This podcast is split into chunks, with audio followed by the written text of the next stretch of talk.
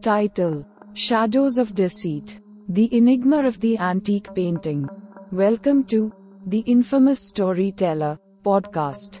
जहाँ हम वो रहस्य उजागर करते हैं जो आपको सीट पर बैठे ही अपनी जगह से उठा देंगे लाइक बटन दबाएँ और सस्पेंसफुल कहानियों से भरपूर प्रत्येक एपिसोड न छोड़ने के लिए सब्सक्राइब करें तारानकन दिल्ली के दिल में एक शहर में जिसे इतिहास की अमूल्य धाराओं और पहेलियों से जाना जाता है।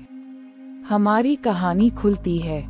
मिलिए आर्यन से, एक शानदार युवा कला इतिहासकार से, जिनकी प्राचीन वस्तुओं और चित्रों के पीछे के रहस्यों की पहचान करने में बड़ी महत्वपूर्ण रखती है। जब उसकी पड़ोस में दिखते हैं एक सामान्य सा एंटीक चित्र। तो उसे यह नहीं पता होता कि वो आजमाइश के दौर में उसके पास सदियों पुराने एक रहस्य की चाबी है। अध्याय एक रहस्यमय चित्र। आर्यन की नज़रें एक पुराने चित्र पर पड़ती हैं, जो एक धूल से ढके एक पुराने कला दुकान के भूले हुए कोने में छिपा होता है। उसकी विचित्र ऊर्जा के बारे में जिज्ञासित होने पर वह उसके पीछे की कहानी को खोजने का निर्णय लेता है। चित्र एक अकेले आकृति को दिखाता है जिसका चेहरा छुपा हुआ है, और जो उसके सपनों में आने वाले खतरों की ओर इशारा करती है। रंगों की खोज में जाने पर, उसकी जाँच वो साक्ष्यों की तलाश करती है जो इस कला की रहस्यमयता को सुझाने में मदद कर सकते हैं। अध्याय दो, लापता कलाकार। चित्र पर कोई हस्ताक्षर नहीं है। जो कला के ऐतिहासिक युगों में सामान्य होता है।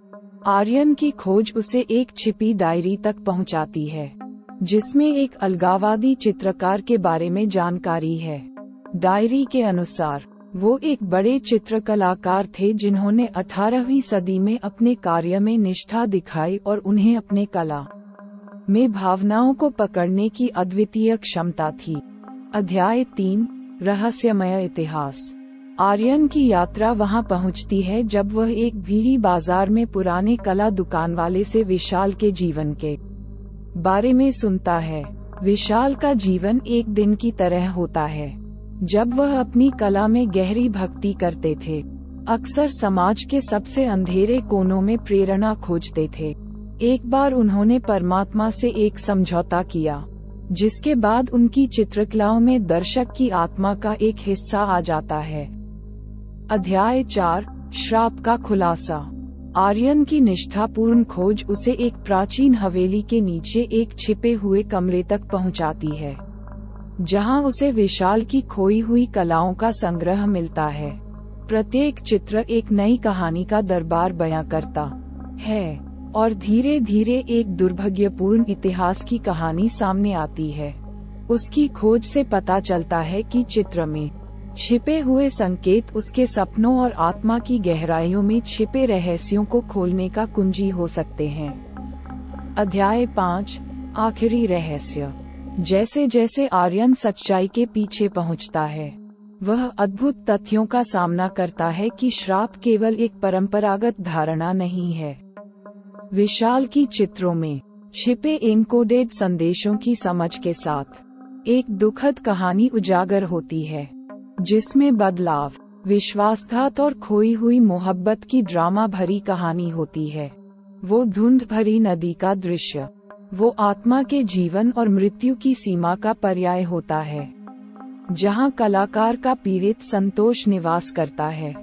निष्कर्ष, आर्यन के पास आकर वह जानता है कि श्राप को तोड़ने के लिए और बंद आत्माओं को मुक्ति दिलाने के लिए क्या तरीका है। इस यात्रा में वह न सिर्फ़ रहस्यों की खोज करता है, बल्कि उन्हें अपनी कला के माध्यम से खुद को भी पहचानता है। आर्यन की खोज उसे एक पुराने चित्र की दुनिया में ले जाती है, जहाँ रहस्यों की छवि एक नई कहानी की ओर ले जाती है। श्राप तोड़ा जाता है और उन बेताब आत्माओं को शांति मिलती है। ये कहानी हमें ये सिखाती है कि प्रत्येक कला के पीछे एक अद्वितीय कहानी होती है, जिसे वह देखने की कोशिश करने वाले ही समझ सकते हैं। दिल्ली के दिल में, उसकी गलियों और सड़कों के बीच, आर्यन की यात्रा उस पुराने चित्र की गहराइयों में ले जाती है, जहाँ रहस्यों का पर्दाफाश होता है। श्राप को तोड़कर, बेताब आत्माएँ शांति पाती हैं।